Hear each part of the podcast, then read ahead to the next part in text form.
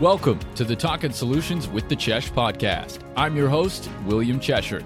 Join me in learning about optimistic solutions to some of society's problems as we interview entrepreneurs, small business owners, and employees, among others, working to provide solutions and bring positivity into the world.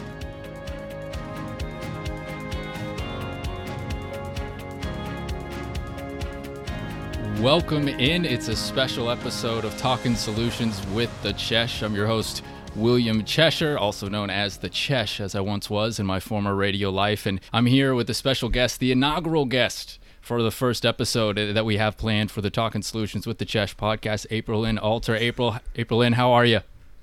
I'm good. I'm good. I'm man. I'm so stoked to be here. It's. I mean, you you reached out to me, you know, asking if I want to be the first guest, and I said absolutely. And that was a little bit ago, and so much has changed since then. So yeah, I'm, I'm so happy to be here. Oh, that's fantastic. I'm excited to get down and, and dirty into the, the details and whatnot of what's been changing. Because when we first met uh, over on Twitter, uh, to give a quick background, uh, Twitter can be a great place, and uh, we've certainly uh, been able to to take advantage of that. And when I first met you, you had what 400, 400 500 followers, and we started kind of chatting. And, and now, next thing I know, you're up three, four thousand plus now. Right. Yep. It's. I mean, it's been it's been quite the journey. Yes, it has. And so, just for everyone to know, uh, what we're going to be talking about today, what really is special about Aprilynne and, and what made me want to speak to her is that she has a, a startup, a new platform called Tenderfoot. Uh, you can go over at tenderfoot.io to check it out. And what it is, is it's a platform that helps place college students with startups for internships, which I find really, really interesting. I, I, don't think you know that startup world doesn't quite have that uh, type of um, commitment level in terms of internships when it comes like the corporations. So I found that really interesting. Aprilynne, will you just mind telling us a little bit about that uh, before we talk about your background? Yeah, of course. As, as you said, it's called Tenderfoot. Um, you can find us at tenderfoot.io. And at our core, we are connecting startups with students, particularly with internships and it's odd. I, I was looking a lot for a type of a type of solution like that. You have platforms geared towards startups like AngelList. You have platforms geared towards internships like Handshake. But I guess this is our way of mixing them together because there are so many incredible, honestly life changing opportunities at startups that students can have that they're just not having access to yet. I agree completely, and part of that, and what makes me interest, it makes me interested in you is your background from an educational standpoint. I feel like that maybe you wouldn't be the one that people might expect to to kind of venture into this world. So tell us a little bit uh, about where you grew up, how you grew up, and how your life took you through college. Yeah, well, that's a pretty loaded question, and there's there's a lot that I can get into here. I'll say, I mean, let's go back to second grade. Um, from the point I was in second grade, which is about, no, that's maybe seven years old I already knew that I wanted to get into an Ivy League university, which blows my mind now just thinking about it. I don't know how I even knew that those types of universities existed at that point, but it was always a goal of mine. And I was, I think I was super stressed, you know, all throughout school, even starting that young, you know, doing everything I can to be able to get into a prestigious university like that. And I'm not, I'm not exactly sure why it mattered so much to me. I think that the overall goal was I want to be successful in order to be successful, I need to go to the best university ever. And I think starting from that young, I thought that I go to a great university, I can get a great full time job after that, and then be able to have a family and be able to not be homeless and other. I think, I mean, that was my thought process, right? And so, yeah, I ended up going to Cornell University and a particularly interesting study there. I um, had my bachelor's in science in hotel administration, which is kind of like business but with a hospitality focus. I think the original goal there was to become a general manager of some luxury resort somewhere.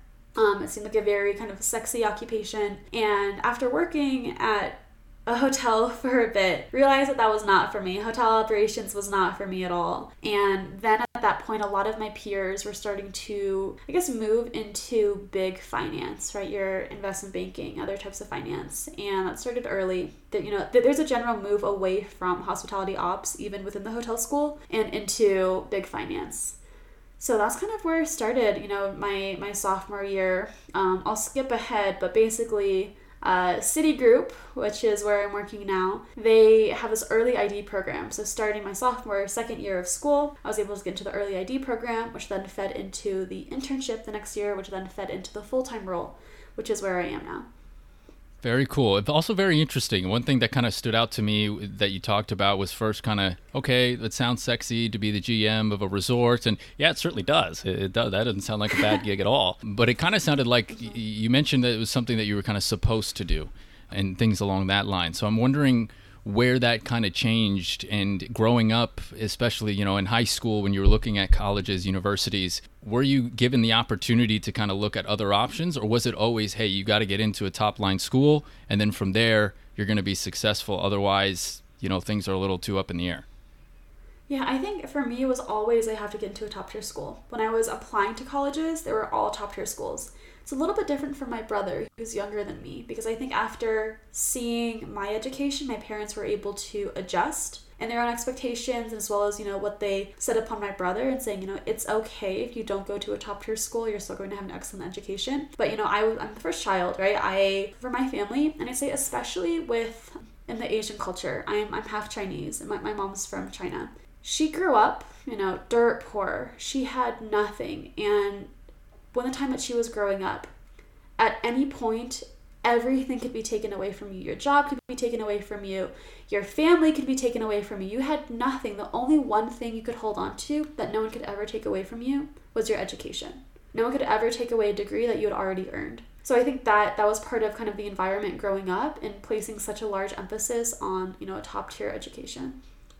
Very interesting. Very interesting. So that's why maybe at seven years old, when most people were uh, thinking about sports, or uh, you know, for me, maybe Dragon Ball Z.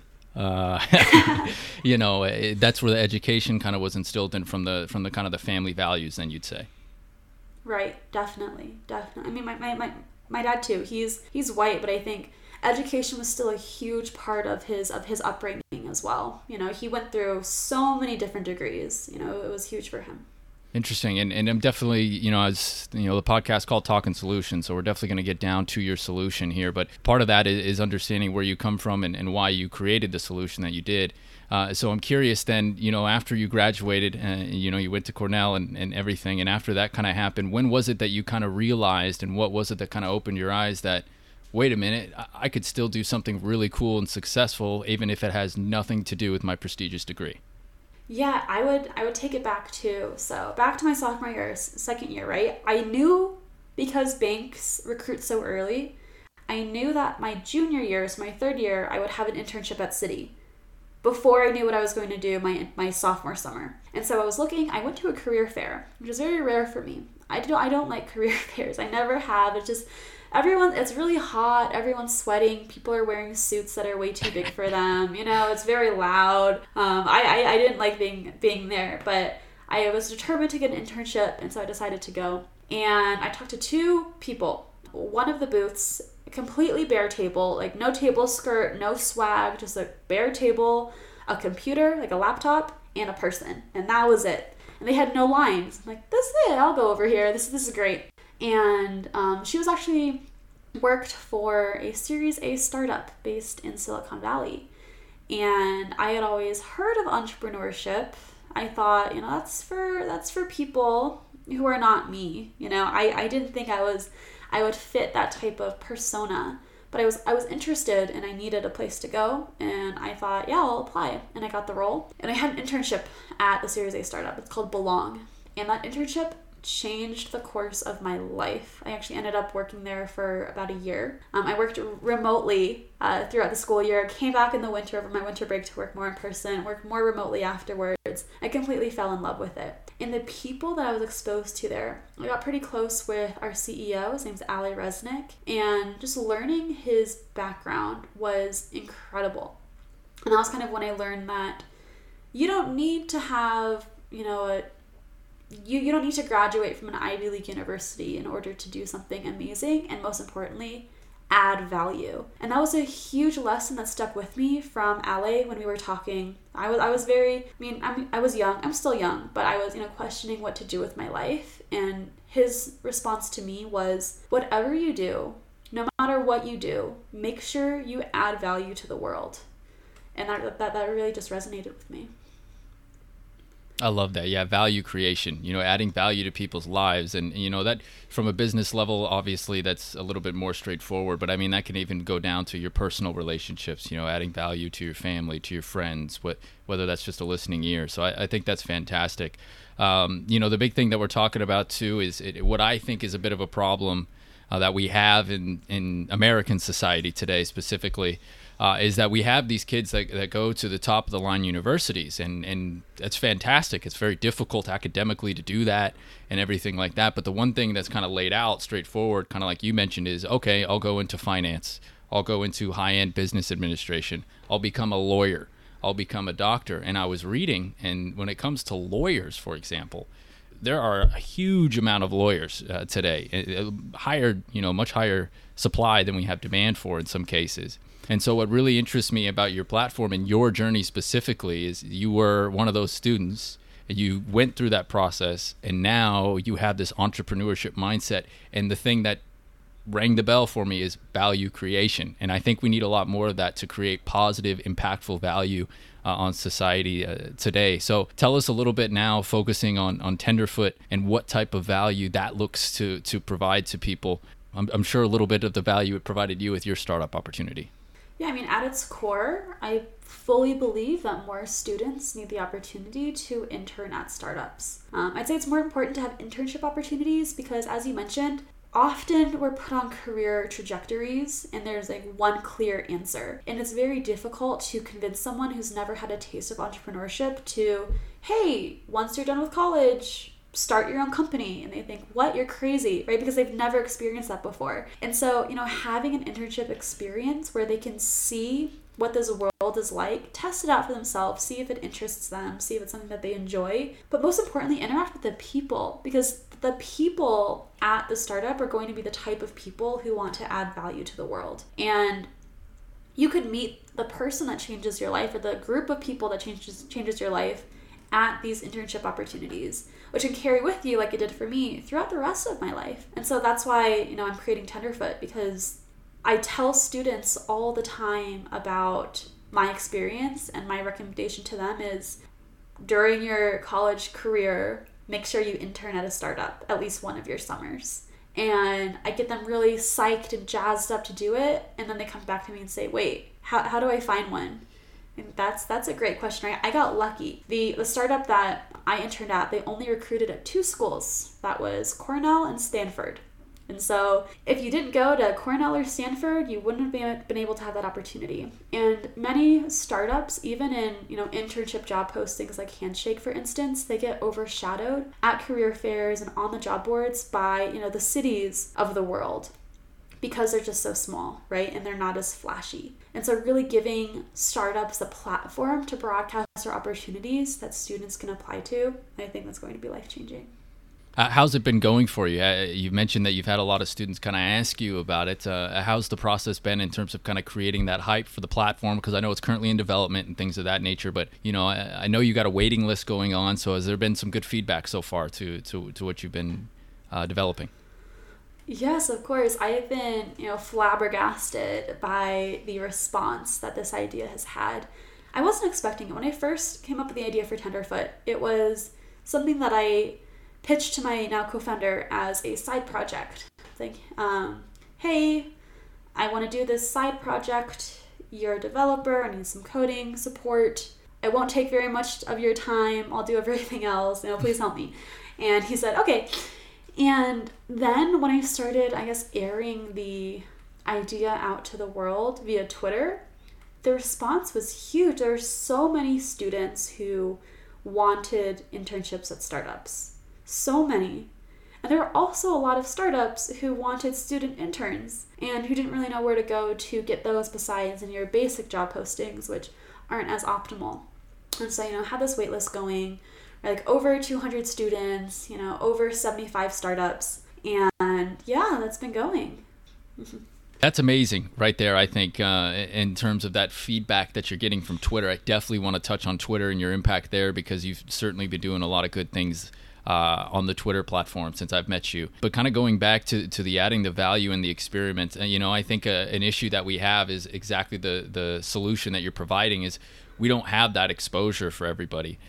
When you grow up and you have an identification of what degree you want, you're kind of like, okay, you have to take these specific steps, otherwise you're going to fail and you're not going to make it but there's so much out there that you want to try and expose. You maybe being in a startup isn't for you. Maybe it is being a doctor and providing value that way or providing value in the financial world. That's great, but I think the issue that we're having that you're solving is that now we're having you're creating a platform for for kids who don't really know. I mean, I don't know about you, but when I was 18, 19, 20, you know, I had a really good idea of what I wanted to do. I thought I knew what I wanted to do. I got my, you know, dream job. 2 years later I quit so maybe that wasn't what I really wanted to do. So I'm curious then uh, to kind of go forward with that problem. When, when you were at Cornell specifically, and you touched on this briefly about your exposure on the startup world and stuff, but were your classmates around you, like and your friends at that time, had they did they know much about the startup world, or, or was it or entrepreneurship or adding value creation, or was that just that was just a non-starter?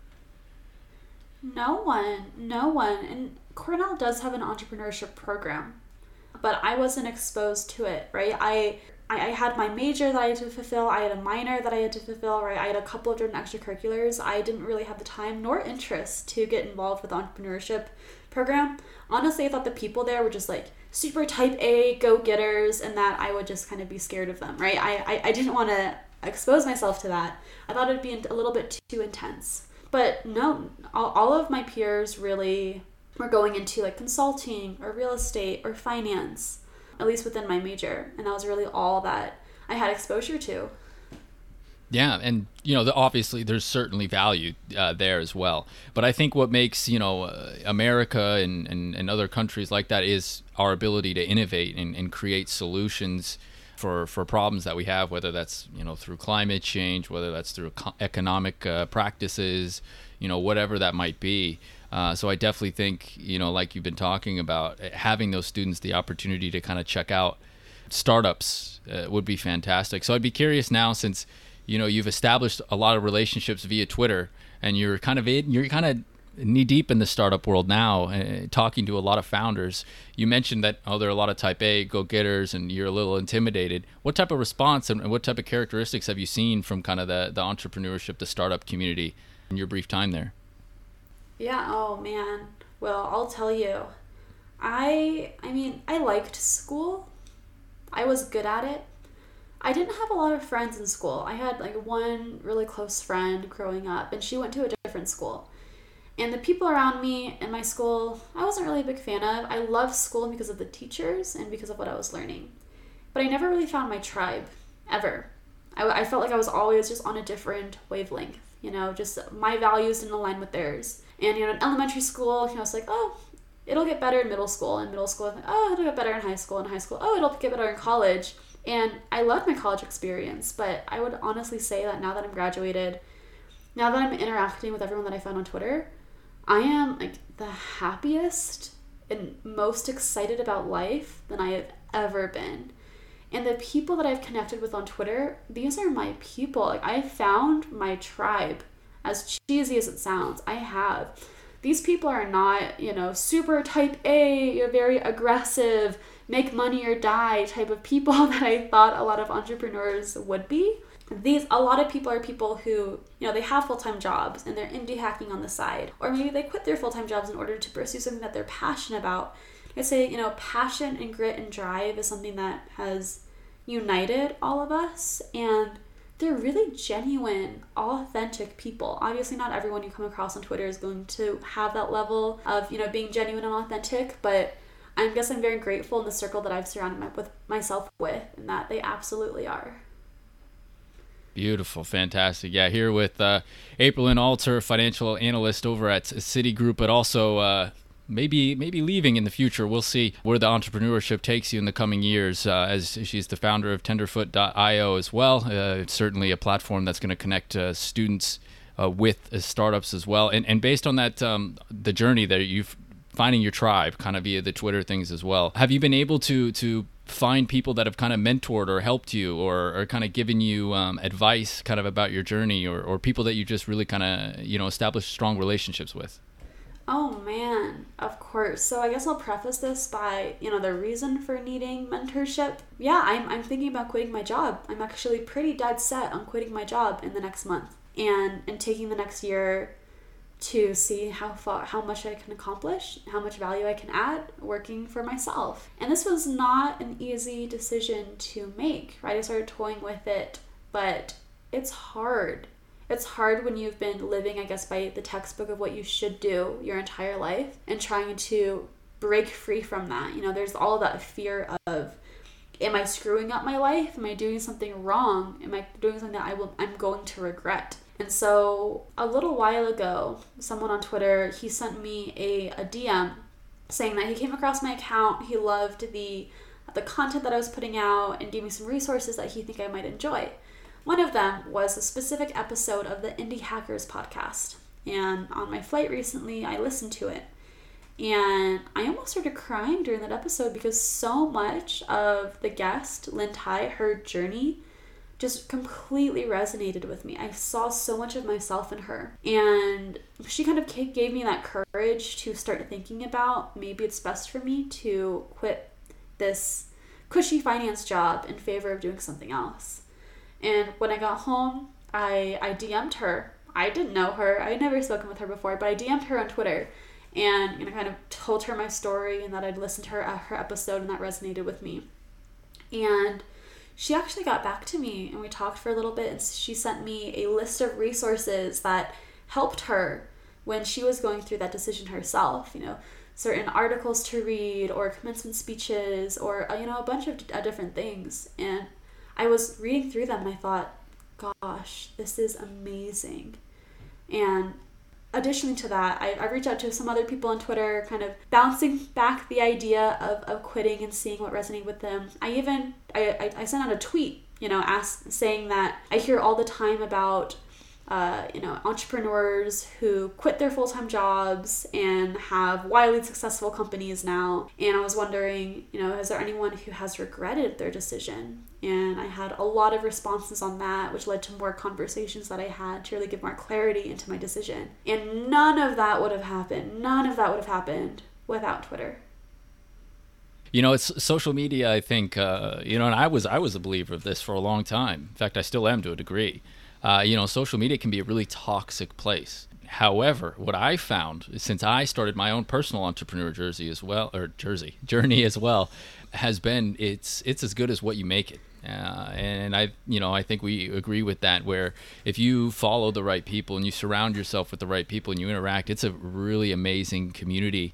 Uh, and I wanted you to to kind of talk a little bit about that because you've been someone that also offers incredible value via Twitter, whether that's how to grow your account, whether that's how to do your, your cover photo or uh, banner image on your Twitter profile as well. So, talk a little bit about how um, you've kind of immersed yourself into the Twitter world and you creating value uh, on that platform.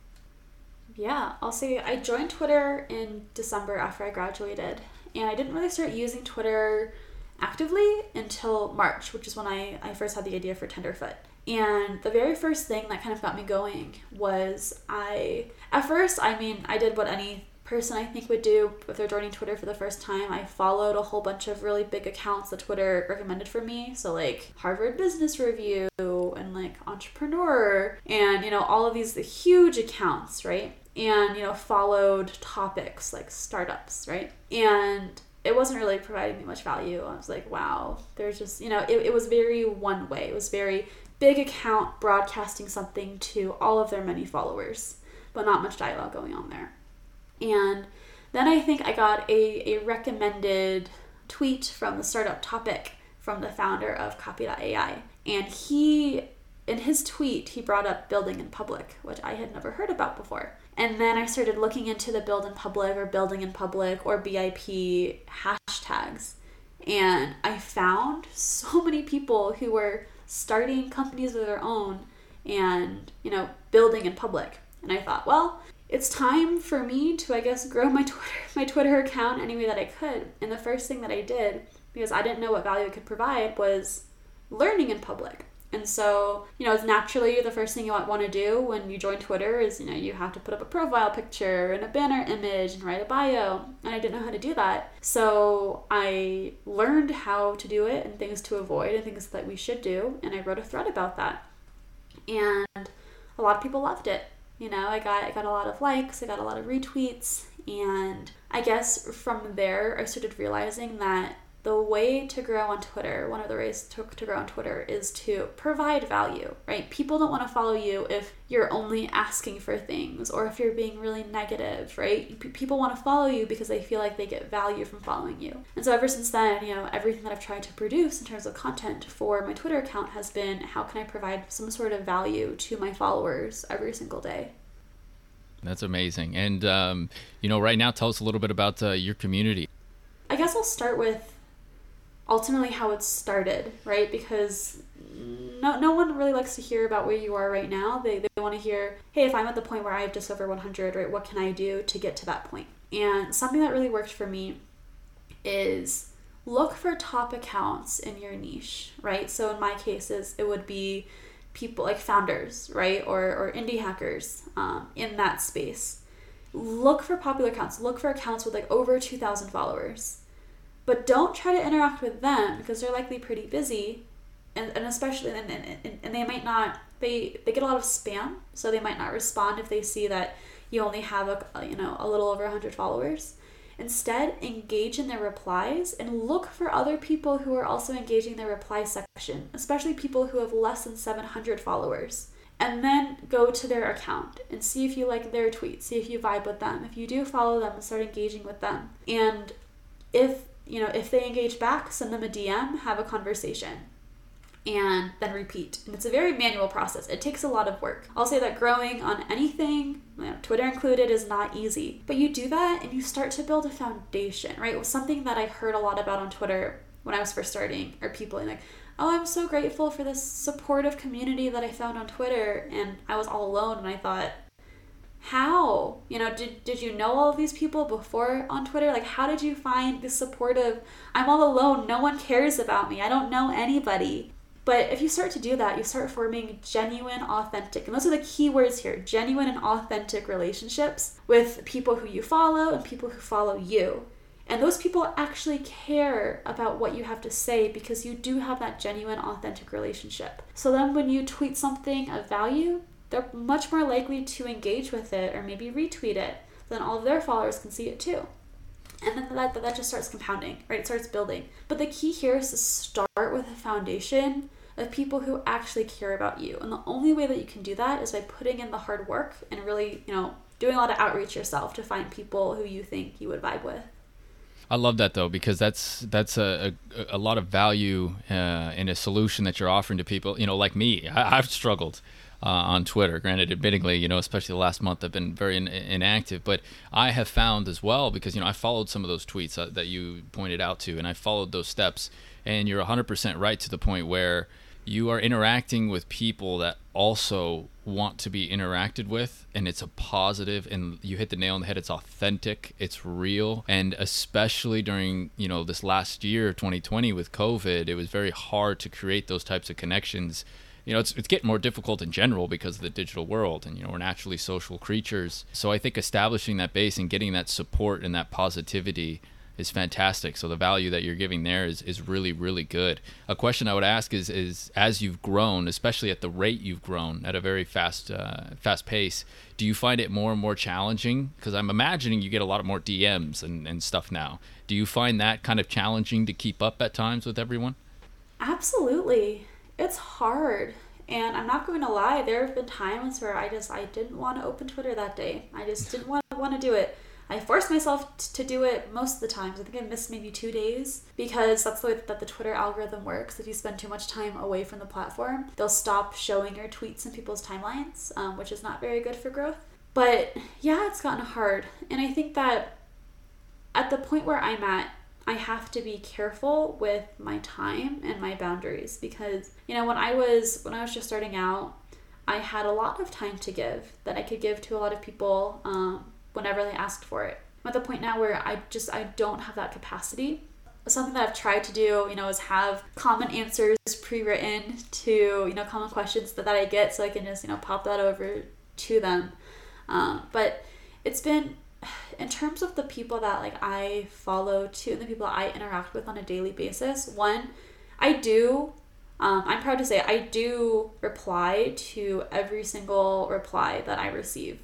It's been much harder to scale that because I get a lot of replies, but I still believe that, you know, this is a social media. It's called social for a reason. There should be a two way engagement there, not those big accounts that just broadcast and, you know, ne- never discuss. And then in terms of the people that I follow, I've, I've actually cut back on the number of people that I follow, and I feel like when a lot of people see a low number of people that someone follows, but a high number of followers, they think like, wow, this person's like super shallow or they don't follow, you know, lots of people. And the reason why is that when you scroll through your timeline, right, certain tweets show up and you get shown tweets from people who you commonly interact with.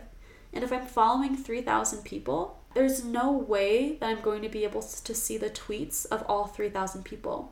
And if we're talking about genuine, authentic relationships that happen here, that's something that needs to be, you know, nurtured all the time, consistently.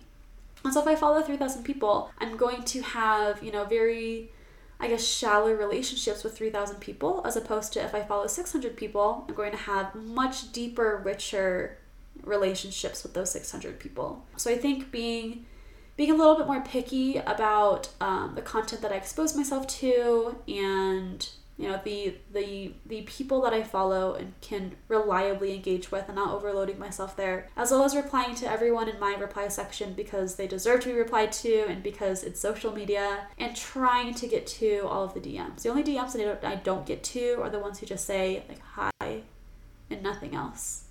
Because I just yeah yeah I mean there there there are just some some things there that some some negative experiences that have happened when interacting with tweets like that. So I, have learned my lesson. So if you want to ever DM me, introduce yourself and give me a reason to interact. awesome. Uh, one of the things that, that you really emphasized there was authentic relationships and nurturing and providing value. And then you mentioned some accounts that don't do that you know, obviously Twitter is what you make it, right? I mean, Twitter is just a platform, and how you use it is, is going to be how your experience is. I'm curious to to what you think the overall, maybe not percentage because that's a tough word, but where the overall level of people that are doing what you're doing and focusing a lot on that nurture and fo- focusing more on that authenticity because you have a lot of people. Well, your answer basically said like, I don't really care what my follower count is. I just care that the people that follow me are, are getting value and the people that I'm interacting with are authentic, real relationships. So I'm curious to see what you think in terms of the overall scope of Twitter, uh, where that line of thinking is at, or do you think it's still the majority of people are still more concerned about followers versus value and, and how you might be able to, to promote more people to be more interested in value? Yeah, so there are a couple of different groups of people on Twitter, I'd say, in terms of like your average Twitter user. One, one of them is people who just come onto Twitter to consume, right? They they don't they don't want to tweet at all right? They, they just want to consume.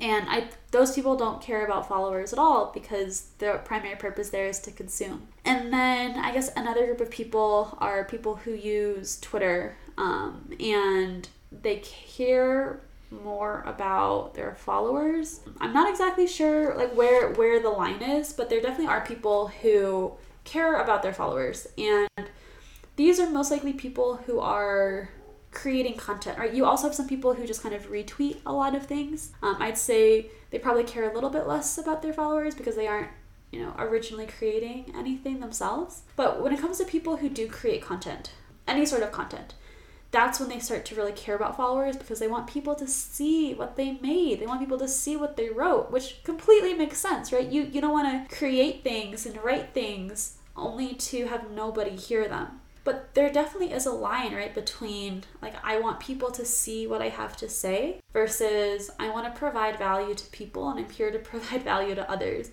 And I also have things to say. I'd say that it's very few people, I think, have realized how much value you need to provide to your followers in order to keep them around, right? Followers are not sticky, right? They can unfollow you as soon as they followed you, just as easily. In order to keep them around, they need a reason to. and that means consistent value creation. And not a lot of people have realized this yet, and I'll draw another like one statistic that's related. It's not exactly the same, but I like to measure success on Twitter not by follower count, but by engagement rate. Because that's how you know that people like what you have to say or care about what you have to say or it's reaching them. Follower count doesn't matter. You see accounts all the time, like a hundred thousand followers, and each of their tweets get like five likes, right? That that's not what you want at all. What's the point of having all of those followers if they don't care about what you have to say? The average engagement rate on Twitter is 0.03%. Wow. That's tiny. And for those of for those of you who don't know what engagement rate is, it's the number of impressions, so the number of people your tweet has reached over the number of engagements. So that's your likes, retweets, replies, saves, I think. There, there, there are a couple of different types of engagements. And so the average is 0.03%. I'd say a good, engage, a, a good engagement rate to shoot for is, you know, 3%. So just just just think about that in your head, right? What the average is versus what is a good rate to have. And that's kind of, you know, that answers your question. Yeah, absolutely. I love it, the engagement rate, because it represents your targeted followers as well, or the people following you, like you said, caring about what you say. Having targeting followers is, is far more important than you know, having a hundred thousand and then having a tweet that gets five likes, because then you're like, what is going on? This count's got, you know, what? Yeah. That doesn't make sense.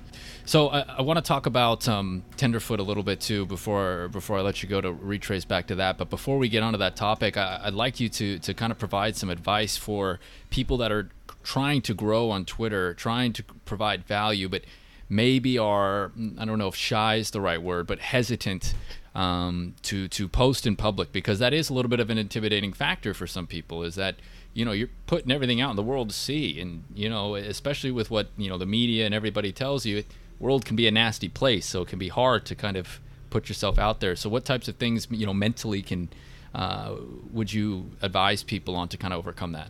Yeah, absolutely. I'd say the first thing when it comes to confidence in tweeting, um, one is know that it's okay to be obvious, right? Something that's very obvious to you uh, was once not obvious. You learned that thing for the first time at some point, which means that if one of the people that your tweet reaches, if just one of them is also at that point where they don't, they haven't realized it yet, your tweet is providing value. So I'd say that's that, that that's something that people are usually afraid of. Is like I don't have, you know, I don't have anything original to say. And say that's number two.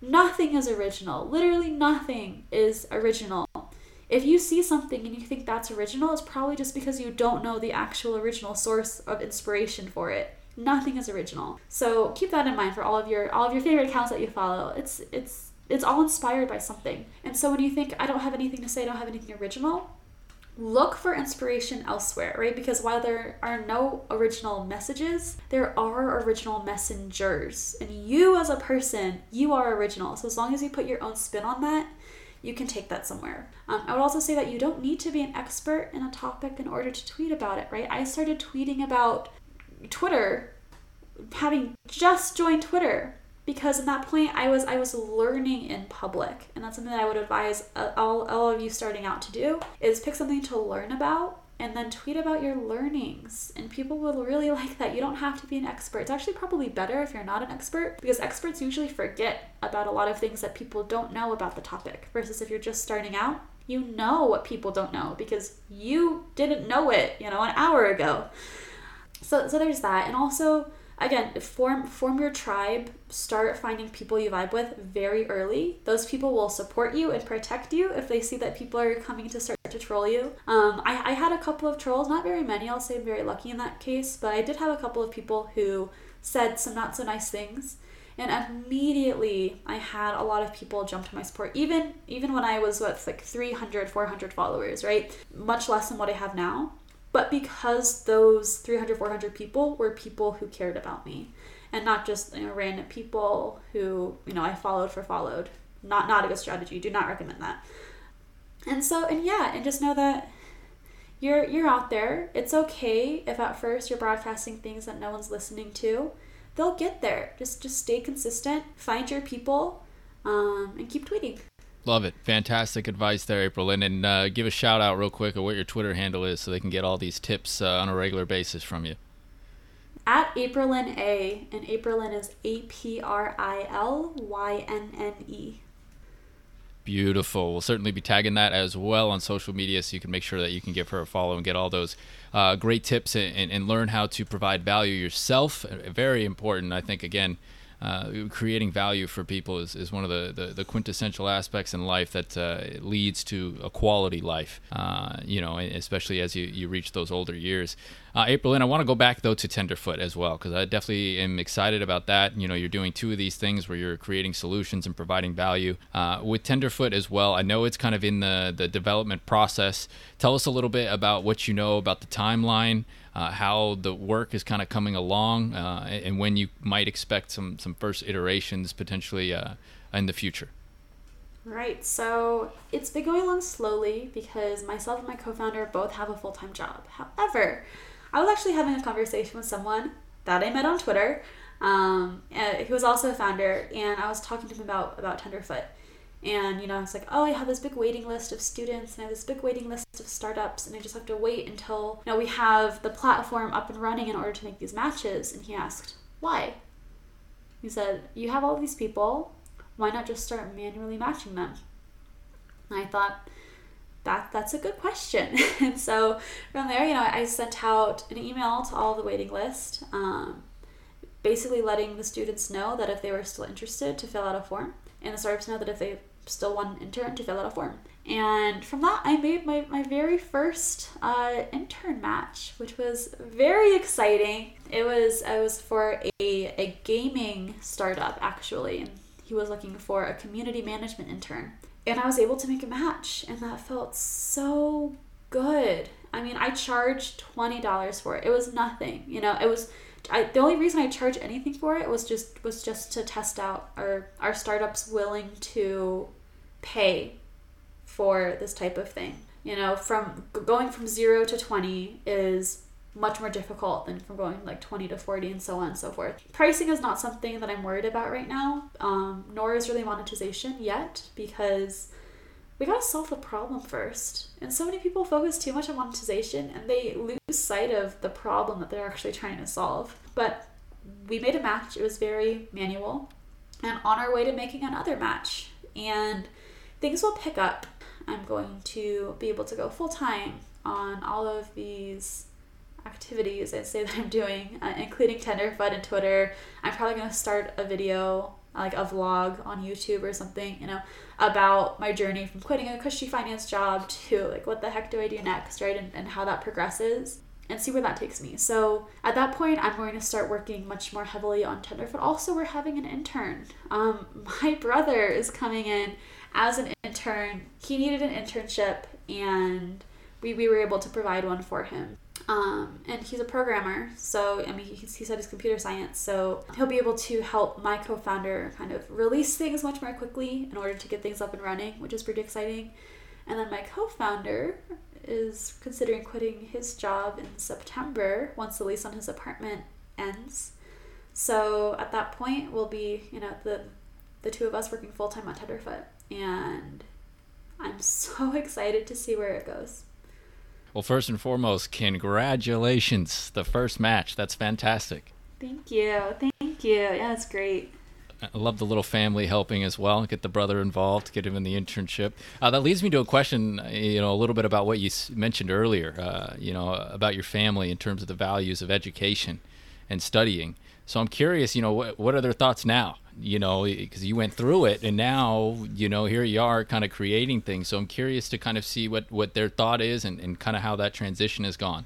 So I guess the best way to answer this is when I told them that I wanted to quit my job, right? Because that job, very stable, paying a lot of money, you know, great for your resume, right? It's like every parent's dream, uh, every typical parent's dream to send their kids to work at an institution like that um, because they think, yes, like we're successful parents, they're going to not starve.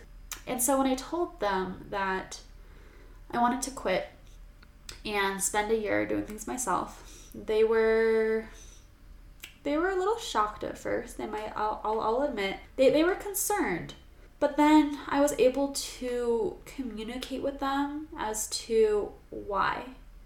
And one of the things is that, you know, I realized that I do not want like a future in corporate finance is just not for me.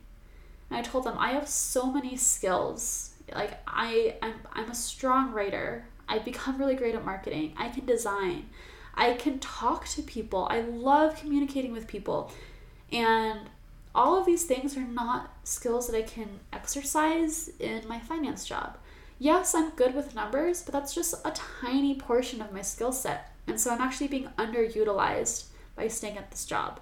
So I told them that. Obviously, parents want you know their kids to grow, and if they feel like they're in a position where their growth is stifled, that you know helps support the decision to come out of it. I also told them again, I don't want a, a future in corporate finance, so I'm wasting time staying here, and life is just too short to do something that you don't love. It's just it just is, and I was able to get them on board, and now they're super supportive um, of me taking this time to see how far it can go.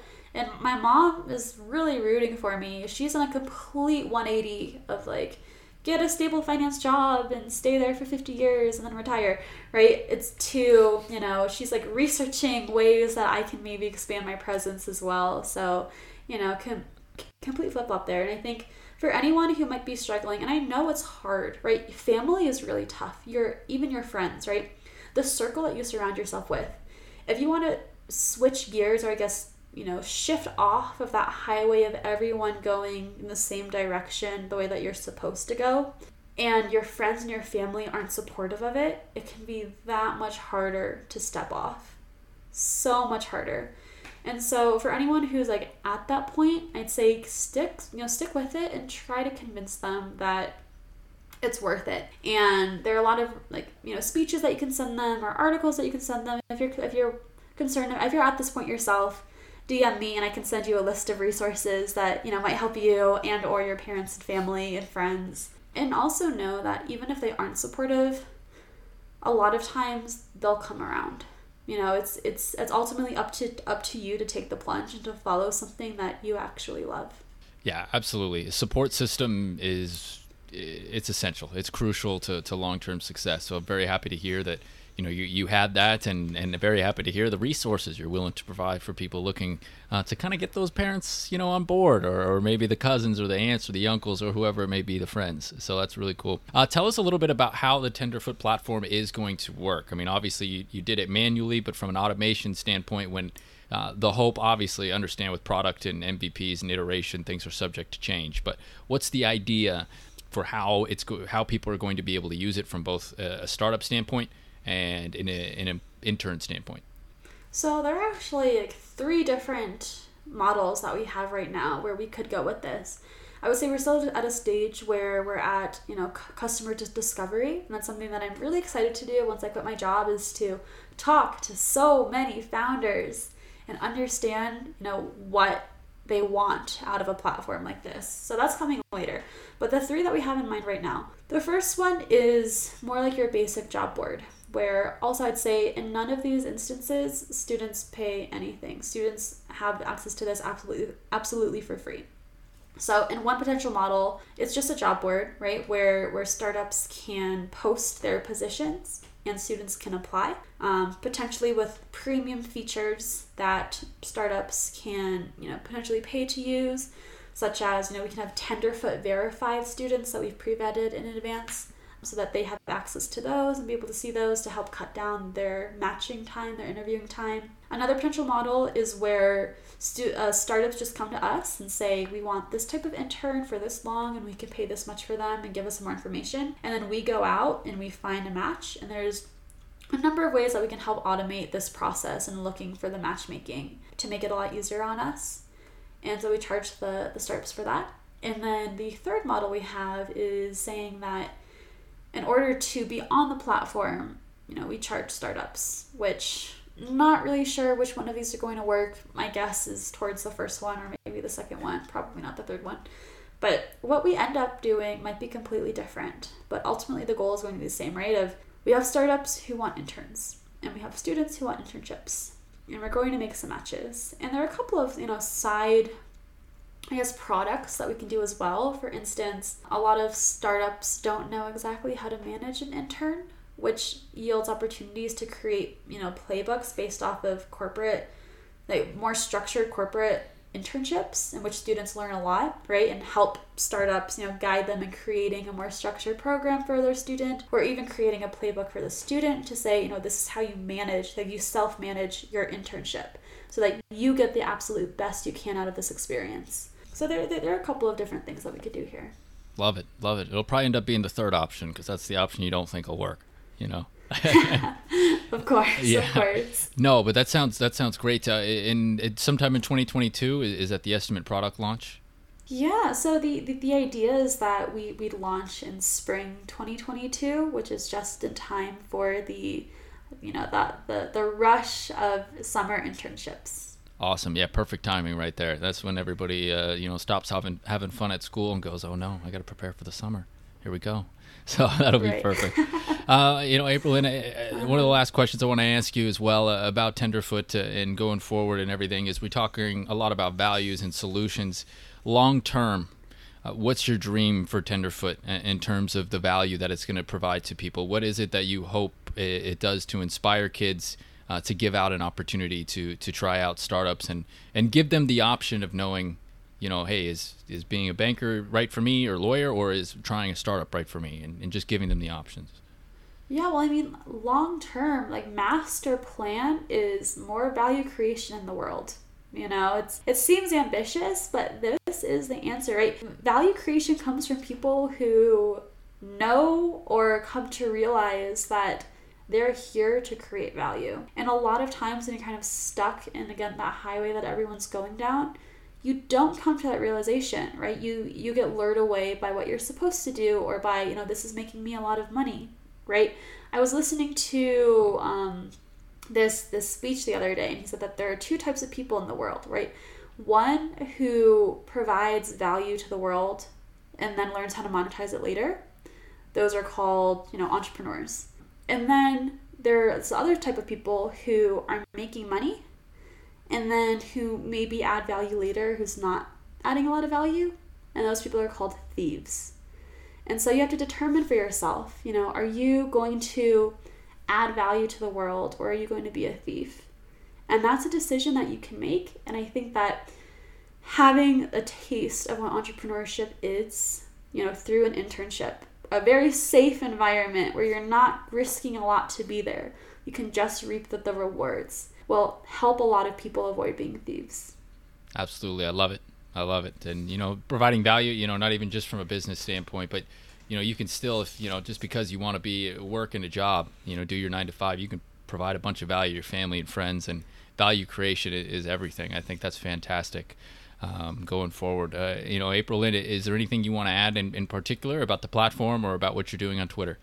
yeah i'd say that you know if you're if you're interested um, in any sort of case right if you're interested about the resources that i provided earlier reach out to me on twitter. If you're interested on getting onto the platform itself reach out to me on twitter. If you're someone who's very opinionated about this or reach out to me on twitter. If you're someone who um, you know is looking for an intern or has had an intern before or is thinking about getting an intern reach out to me on twitter i'm, I'm very approachable I would just just say more than the word hi, and I promise I will get back to you. Love it, fantastic. One more time, the Twitter handle for everybody. Uh, at Aprilynne A. At Aprilynne A, and then you can also go to tenderfoot.io and the landing and get a little more information there. Correct? Absolutely. Fantastic, Aprilynne Alter. Thank you so much for taking some time to, to speak with us about your solution today. I'm a huge fan of what you're doing, your life transition, and your upbringing to what you're doing now. I find it fascinating. I've told you this before. Yeah, I think you know what I might say about that book that's laying around that you got.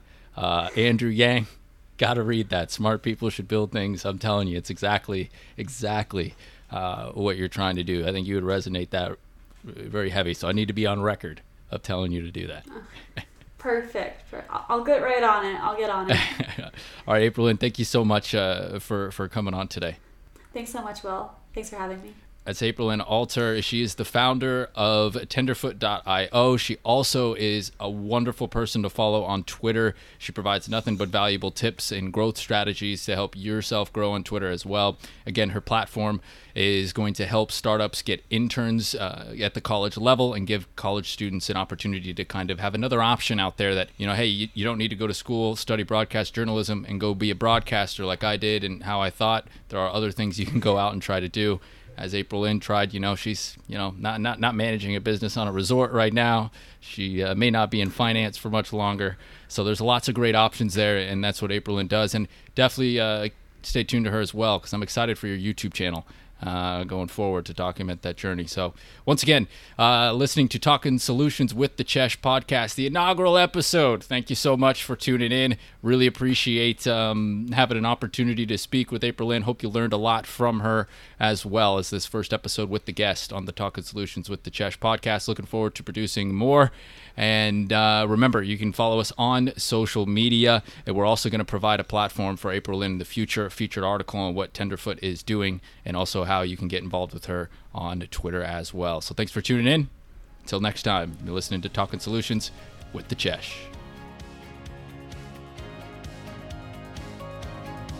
Thanks for listening to the Talking Solutions with the Chesh podcast. Tune in every Wednesday for a new episode, and you can find out more about our featured guests and their solutions on our Talking Solutions podcast Instagram, Facebook, and YouTube channels as we focus on highlighting individuals providing solutions to social problems and bringing optimism to the world.